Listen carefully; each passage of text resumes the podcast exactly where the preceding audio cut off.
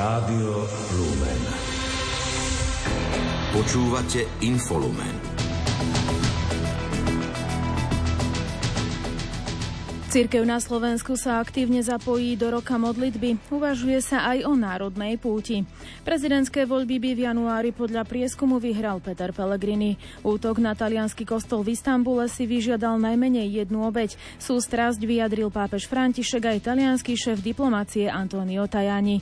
Aj v dnešný sviatočný podvečer vás vítame pri súhrne spravodajstva. Vysielajú Richard Čvarba a Lucia Pálešová.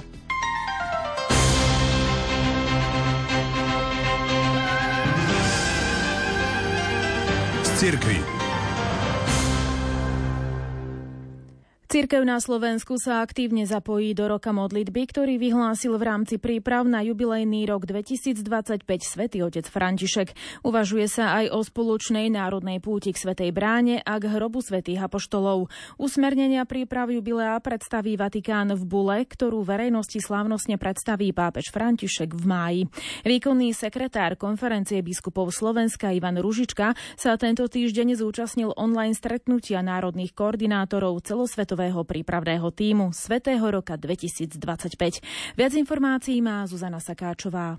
Ako priblížil výkonný sekretár KBS Ivan Ružička, jubilejný rok je čas milostí, ktorý sa spája s výročím narodenia Ježiša Krista. Od istého obdobia sa slávi každých 25 rokov, takže je to čas, v ktorom očakávame, že církev nastúpi cestu pokánia, odpustenia, zmierenia, putovania k hrobom svätých apoštolov Petra a Pavla. Tento rok vyhlásil pápež František za rok modlitieb ako prípravu na jubileum, vysvetľuje predseda konferencie biskupov Slovenska Slovenska monsignor Bernard Bober. Modlíba je vždy v žívaní Ducha Svetého a práve ten hýbe svetom ľudskými srdcami a mnohorazí aj ten Duch Svetý nám pripomína históriu a dáva nám aj čas pokánia, čas slz, aby sme opákali to, čo nebolo dokonalé a aby sme vedeli aj budúcnosť. A práve preto tá modlíba má byť zapojená v tomto prípravnom roku na to, aby každý z nás si uvedomil svoj postoj voči Bohu, svoj postoj voči cirkvi, aj to, čo od neho samotný Boh očakáva. Ivan Ružička dodáva, že na sekretariáte KBS preložili modlitbu pápeža Františka k jubilejnému roku. Keď bude na začiatku mája publikovaná bula, ktorou sa oficiálne stanoví začiatok a priebeh jubilejného roka, už nás bude táto modlitba sprevádzať a bude sprevádzať aj všetky podujatia, ktoré veríme, že prídu aj do pozornosti ostatných veriacich z jednotlivých spoločenstiev. Slovenskí biskupy tiež uvažujú nad spoločnou národnou púťou k Svetej bráne a k hrobu svätých apoštolov. Toto je však potrebné odkomunikovať s dikastériom, ktoré pripravuje jubilejný rok a musí sa nájsť súhľad medzi tým kalendárom podujatí, ktoré ono pripravilo. Hnutie modlitby za kňazov zorganizovalo včera púť k svojmu patrónovi blahoslavenému Titusovi Zemanovi. Jeho členovia prišli do Vajnor, kde sa v miestnom kostole sedem bolesnej panny Márie nachádza relikviár s jeho telesnými ostatkami. Bližšie informuje Ľudovít Malík. Hnutie modlitby za kňazov organizuje pravidelnú púť svojich členov a sympatizantov do Šaštína a teraz sa poprvý raz rozhodli putovať aj do Vajnor k svojmu patrónovi Titusovi Zemanovi, hovorí vedúci spoločenstva Samuel Brečka. My sme modlitbové hnutie, modlitbové hnutie, ktoré sa modlí za kňazov a Blahoslavený Titus Zeman je patronom duchovných povolaní, takže je to náš kňaz slovenský, ktorý naozaj, že ten svoj život dal za to, aby mohli chlapci bohoslovci doštudovať v Turíne. Iniciatíva putovať do Vajnor vzýšla z modlitbovej skupiny v Malackách a príležitosťou sa stalo výročie založenia modlitbového spoločenstva, hovorí Eleonora z Malackej modlitbovej skupiny. Prišli sme sem preto, lebo slávime 5. výročie založenia nášho spoločenstva, teda spoločenstva modlitieb za kňazov v Malackách a e, chceme vyprosovať nové duchovné povolania pre, pre naše mesto, ale aj pre celý svet a takisto aj e, posilu a požehnanie pre, pre našich kňazov, bez ktorých by sme tu ťažko mohli byť. Na púti sa prítomným prihovoril synovec a zároveň krstný syn blahoslaveného Titusa, Michal Radošinský. Svetu omšu celebroval Salesián Jozef Luscoň, ktorý zdôraznil, že toto hnutie a Titusa Zemana spájajú modlitby za kňazov. Veľmi dobre, že takáto púť je, lebo treba sa spájať Dneska svet je taký, vidíme, dosť tečúci, všelijaké vplyvy sú tu. A tí kňazi sú v tomto svete a čo by ako boli zo železa, tak predsa len ten vplyv je tu na nich a potrebujú posilu a potrebujú tak prehlbiť duchovný život. Hnutie modlitby za kňazov vzniklo v roku 2008 a v súčasnosti sa jeho spoločenstva nachádzajú po celom Slovensku i v zahraničí. Posledná januárová nedeľa sa slávi ako nedeľa Katolíckej univerzity v Ružomberku. Je to príležitosť pre všetkých katolíkov na Slovensku reflektovať úlohu a poslanie jedinej katolíckej vysokej školy na Slovensku a spojiť sa v modlitbe za všetkých jej študentov, pedagógov a ďalších zamestnancov. Aj dnes sa pri príležitosti Dňa Katolíckej univerzity konala v Ružomberku slávnostná svetá omša, ktorej priamy prenos sme priniesli aj vo vysielaní Rádia Lumen. Hlavným celebrantom bol pomocný biskup Spišskej Košickej diecézy Ján Kuboš. Viac povie Pavol Jurčaga. Svetu omšu v kostole svätého Ondreja v Ružomberku celebroval Ján Kuboš, spisky pomocný biskup, ktorý sa v homílii zamýšľal nad motom univerzity, formujúca mysel i srdce. Lebo byť kresťanom znamená byť veselým človekom a rozdávateľom radosti. Práve vďaka takto formujúcej mysli i vďaka formácii srdca. Želám našej katolíckej univerzite, aby vychovávala pre církev i pre naše Slovensko takých ľudí, ktorí formovaním svojich myslí a srdc budú pripravení vnášať pravdu do života a do našich vzťahov a tak očisťovať prostredie, to znečistené prostredie, v ktorom žijeme. Lebo bez pravdy a lásky k pravde nemôžu existovať iné hodnoty, ako sú sloboda, spravodlivosť či dôstojnosť človeka. V závere svätej Omše sa prihovorili aj predstavitelia Katolíckej univerzity. Do farnosti bol poslaný aj list rektora Katolíckej univerzity Jaroslava Demka, kde okrem iného sa píše Samozrejmosťou nie je ani Katolícka univerzita v Ružomberku práve. Preto dnes neprosím za seba, ale za všetkých našich študentov. Nech ich na životných cestách sprevádza vaša modlitba a pomoc a už vopred ďakujem za vašu blízkosť a podporu.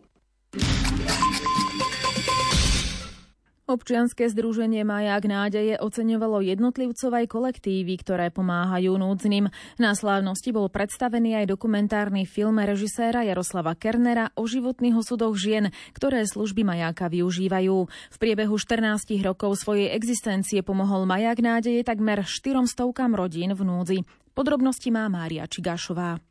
Riaditeľka majáka nádeje Sonia Vancáková uviedla, že podpora núdznym prichádza z rôznych smerov. Sme chceli ukázať, že pomáhať chudobným nemusí len ten, kto je podnikateľ, ktorý má milióny, ale vlastne to môžu byť individuálni sponzori, to môžu byť dobrovoľníci, firmy, mestské časti, farnosti, školy. Ocenenie si prevzala za mesto Košice jeho viceprimátorka Lucia Gurbáľová. Pre mňa to bolo veľkým prekvapením a som šťastná, že občianske združenia, ktorým pomáhame, že si všímajú tú našu našu pozornosť a že to vedia oceniť a že sme dneska dostali krásny pohár a zaramované poďakovanie.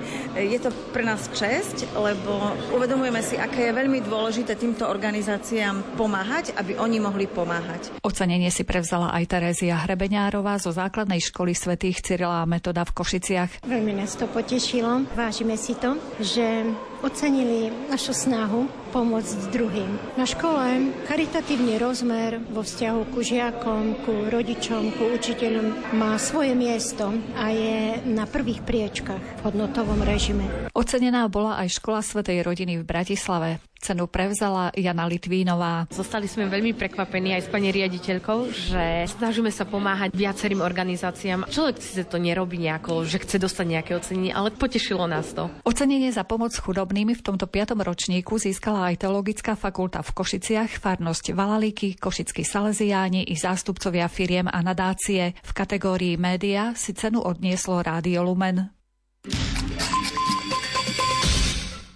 Pán Ježiš nás prišiel oslobodiť od všetkých reťazí, ktoré potláčajú našu slobodu. Pápež nám to pripomenul vo svojom zamyslení pred dnešnou modlitbou Aniel pána, v ktorom poukázal na dedelné evanielium, v ktorom Ježiš oslobodzuje človeka posadnutého nečistým duchom. Svetý otec František zdôraznil, že keď sa cítime pokúšaní a utláčaní, mali by sme sa dovolávať Božej pomoci a nepúšťať sa do diskusí s diablom, ktorý chce spútať naše duše. A my sa musíme mať na pozore pred reťazami, ktoré udúšajú našu slobodu. Pretože diabol nás oberá o slobodu. Vždy sa snaží obrať nás o našu slobodu. Skúsme teda pomenovať niektoré z týchto pút, z týchto reťazí, ktoré môžu spútavať naše srdce. Mám na mysli závislosti, ktoré z nás robia vždy nespokojných otrokov a polcujú energiu, veci a city. Bratia a sestry, s diablom sa nevyjednáva, s diablom sa nerozprávame. S diablom sa nevedie dialog. Pretože ak vstúpiš do tohto dialogu, tak on vy, výťazí, vždy výťazí. Takže pozor, čo teda robiť, keď sa cítime pokúšaní alebo utláčaní a máme vzývať Ježiša, vzývať ho tam, kde cítime, že nás reťaze zlá a strachu najviac zvierajú. Po modlitbe aniel pána svätý Otec poukázal na neutešenú situáciu ľudí zmietaných vojnou v Mianmarsku. Ormai da tre anni il pianto del dolore e il rumore delle armi hanno preso il posto del sorriso Už che caratterizza la posizione del Myanmar. Hluk zbraní nahradil úsmev mno, na mnohých tvárach. V Mianmarsku chcem sa spojiť aj s hlasom všetkých biskupov tejto oblasti, aby tieto zbranie mlčania sa premenili na nástroje rastu ľudstva a spravodlivosti. Pokoj to je, mier to je cesta. A pozývam všetky zaangažované strany, aby nastúpili cestu dialogu, pochopenia, aby aj Mianmarsko dosiahlo k cieľu zmierenia bratského spolunažívania. Nech sa takisto poskytne humanitárna pomoc, nech sa garantuje všetko potrebné pre každého človeka. Pápež František si to isté praje aj pre Blízky východ, pre Palestínu, Izrael a myslí aj na všetky obete vojny na Ukrajine. Domáce spravodajstvo.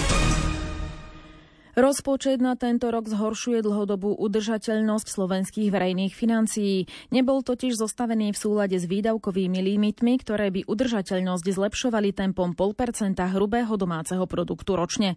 V rozpočte chýbajú trvalé opatrenia, ktoré by znížili deficit z očakávaných 5,7% HDP v minulom roku na 5,2 HDP v tomto roku. Informoval o tom predseda Rady pre rozpočtovú zodpovednosť Jan Todt. Dospeli sme e, po analýze rozpočtu k tomu, že rozpočet zhoršuje dlhodobú udržateľnosť a teda nebol zostavený v súlade s výdavkovými limitmi, pretože tieto by tú dlhodobú udržateľnosť zlepšovali tempom 0,5% HDP ročne. Chýbajú mu tak trvalé opatrenia, ktoré by znížili z deficit z očakávaných 5,7% HDP, ktoré my čakáme, že e, za minulý rok e, bola výška deficitu na 5,2% HDP v tomto roku, aby teda ten rozpočet bol v súlade s výdavkovými limitmi limitmi a kvôli nárastu daňovo-odvodového zaťaženia sa vlastne zužuje priestor pre budúcu príjmovú konsolidáciu, keďže vláda prijala opatrenia, ktoré zvyšujú príjmy, ale napriek tomu to nezlepšuje dlhodobú udržateľnosť, lebo zároveň prijala opatrenia, ktoré zvyšujú trvalé výdavky.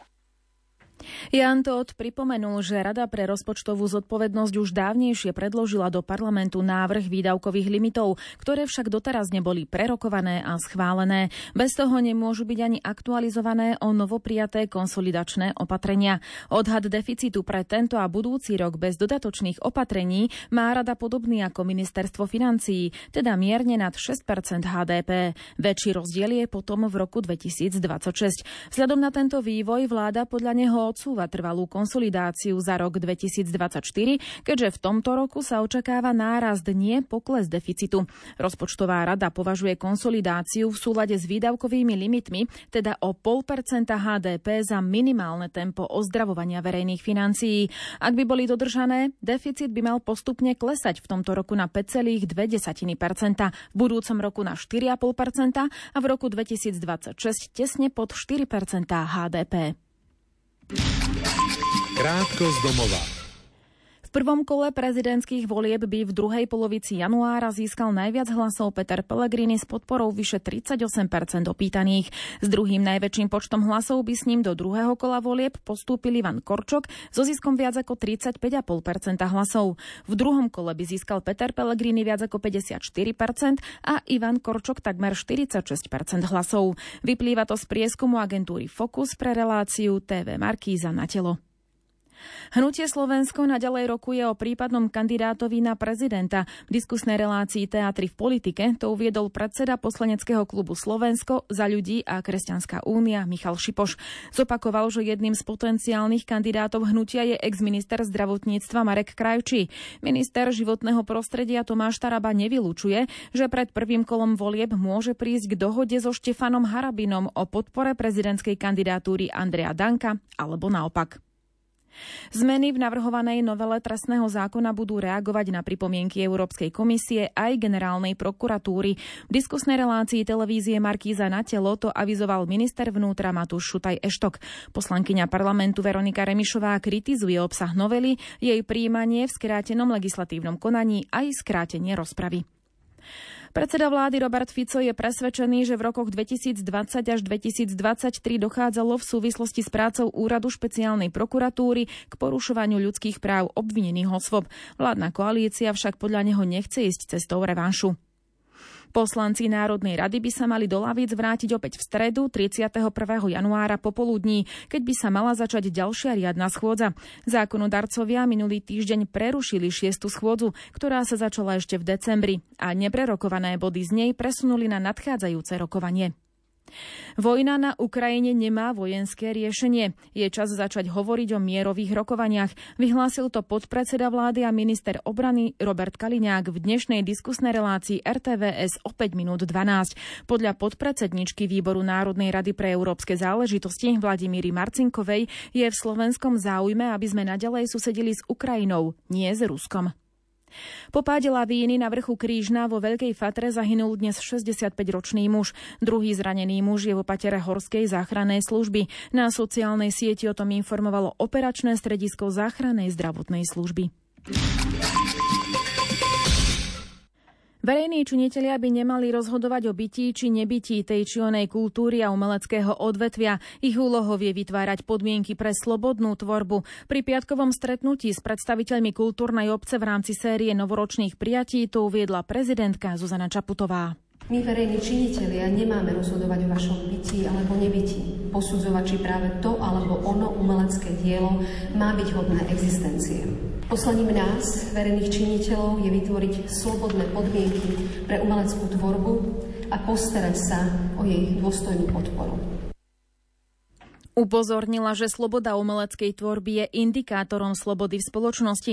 Zvýraznila zároveň prácu tých, ktorí šíria kultúru a umenie, ich hodnota podľa prezidentky sa znásobuje realitou v súčasnosti.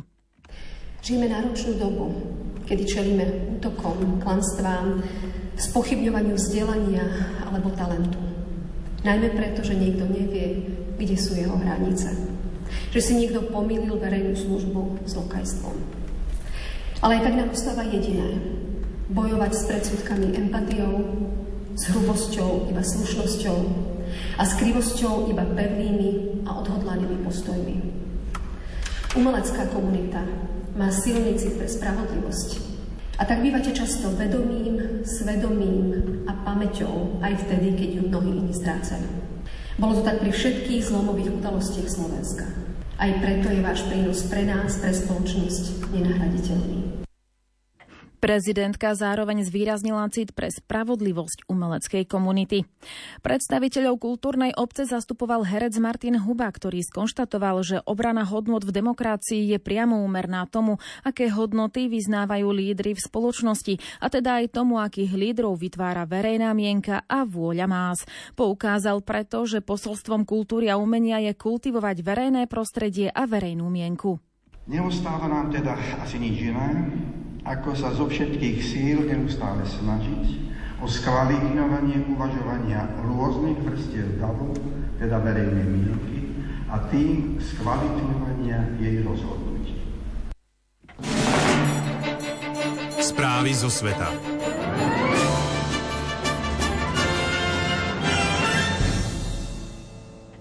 Najmenej jedna osoba prišla dnes o život pri útoku na talianský kostol v tureckom Istambule počas bohoslužby. Oznámil to turecký minister vnútra Ali Jerlikaj. V spojitosti s útokom vyjadrili sústrasť talianský minister zahraničných vecí Antonio Tajani aj pápež František. Podrobnejšie informuje Iveta Kureková.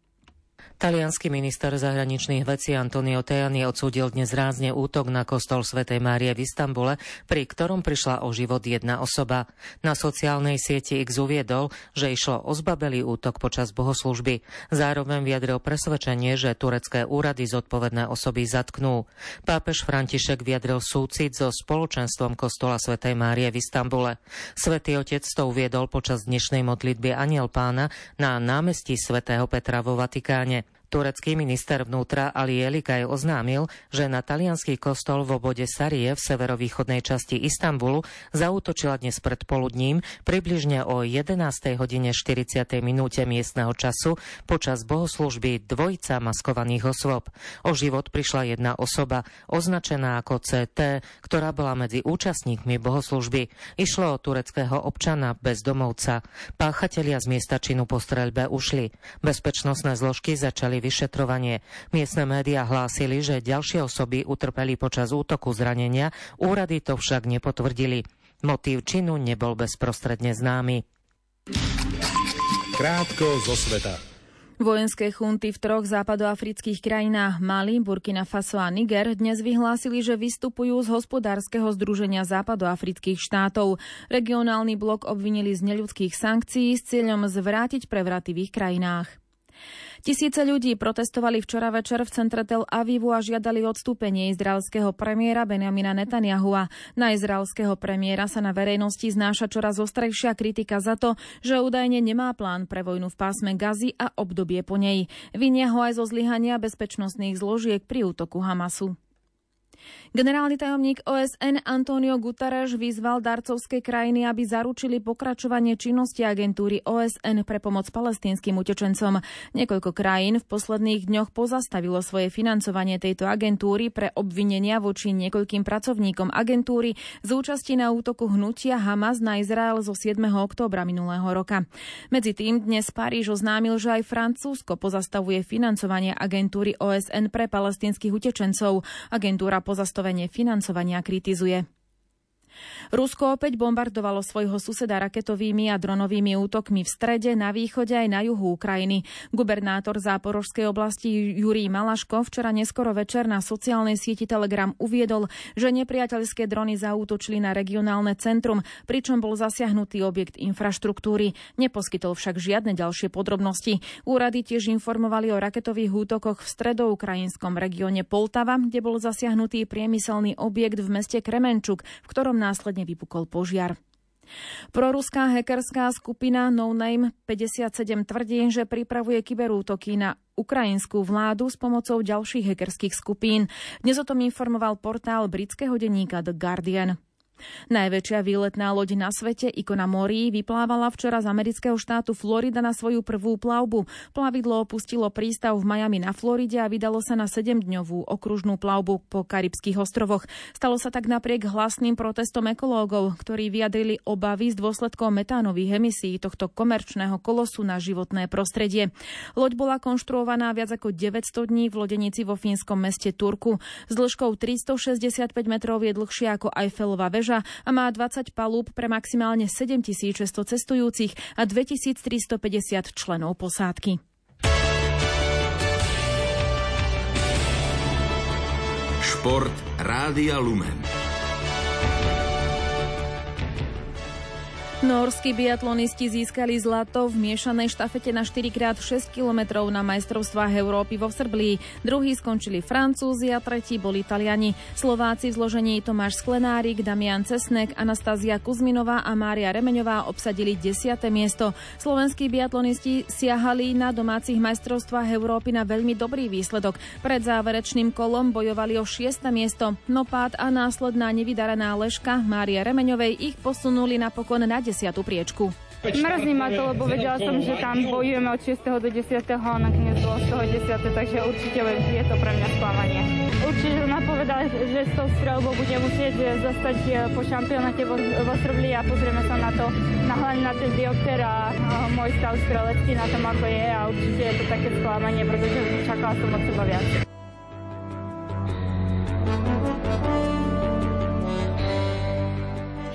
Dnes o 16. sa začalo prvým zápasom 40. kolo hokejovej typu z Extraligy, kedy na ľad vykorčuľovali hokejisti z Píšskej Novej Vsi proti Novým zámkom. Aktuálny stav Spíšská Nová Ves prehráva s Novými zámkami 2-4. V ďalších zápasoch Slovan Bratislava Michalovce zatiaľ nerozhodne 1-1, Dukla Trenčín vyhráva nad Banskou Bystricou 1-0. S rovnakým výsledkom zápas pokračuje aj v Košiciach. Košice Humenné zatiaľ 1-0. Nitra Poprad, Nitra prehráva vyhráva 1-3 s Popradom a zvolen vyhráva nad Liptovským Mikulášom 3-0. Slovenský hokejista Juraj Slavkovský zaznamenal v NHL svoj 7. gól v sezóne. Montreal však prehral v Pittsburghu 2-3 po predlžení. V noci na dnes sa do kanadského bodovania zapísal asistenciou aj Šimon Nemec, no ani on sa z triumfu netešil. New Jersey prehral na ľade Tampa Bay 3-6. Hráči Edmontonu zdolali Nashville 4-1 a zaznamenali 16. víťazstvo v sérii, čím vyrovnali druhú najdlhšiu sériu v histórii NHL. Zo Slovákov sa v noci na dnes objavil na ľade aj Martin Fehervári, no ani on sa z víťazstva netešil. Washington prehral Dallase 4-5 po predložení. David Pastrňák strelil dva góly, pridal aj asistenciu a Boston vyhral vo Filadelfii 6-2. Hráči New Yorku Rangers prehrávali v Otave 0-2, ale napokon vyhrali 7-2. Toronto zvíťazilo 4-2 vo Winnipegu. Carolina rozhodla dvoma gólmi v priebehu 13 sekúnd v poslednej minúte o víťazstve 3-1 nad Arizonou. Flames bez zraneného Martina Pospíšila zdolali Chicago 1-0 a Vancouver bodoval v 11. zápase za sebou, keď zdolal Columbus 5-4 po predložení.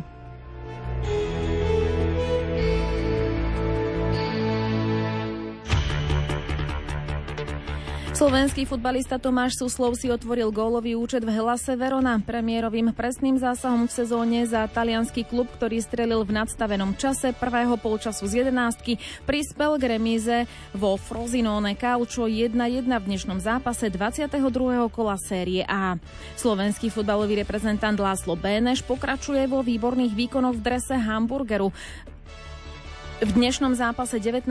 kola druhej Bundesligy zaznamenal 26-ročný stredopoliar gol a asistenciu. Jeho tým však prehral na domácom trávniku z Karlsruhe SC 3-4 a klesol v tabulke na 4. miesto. Beneš vo svojom 18. ligovom stretnutí v sezóne strelil jubilejný 10. gól.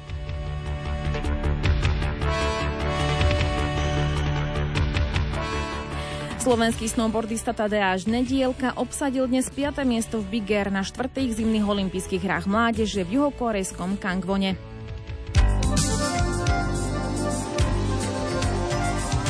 Počasie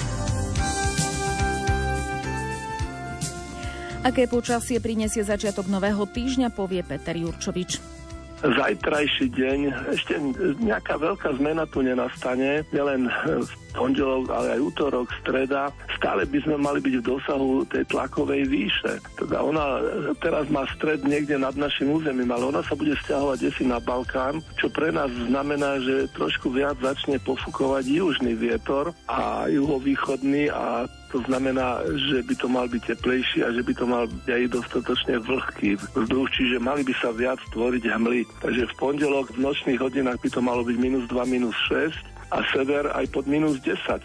Takže bude to chladnejšia noc a potom cez deň, tak zase by to malo ísť asi tak na 8 stupňov na juhu Slovenska a na severe to zostane asi pod nulou alebo okolo nuly. Dnes večer sme si pre vás pripravili reláciu Karmel s podtitulom Pod ochranou svätého Vincenta de Paul. Redaktorka Andrea Čelková vám v nej povie viac o spolku svätého Vincenta a konferenciách pôsobiacich v Banskej Bystrici. Počúvajte 30 minút po 20. Príjemné chvíle strávené pri počúvaní ďalšieho programu Rádia Lumen a úspešný štart do nového týždňa želajú od techniky Richard Čvarba a od mikrofónu Lucia Pálešová.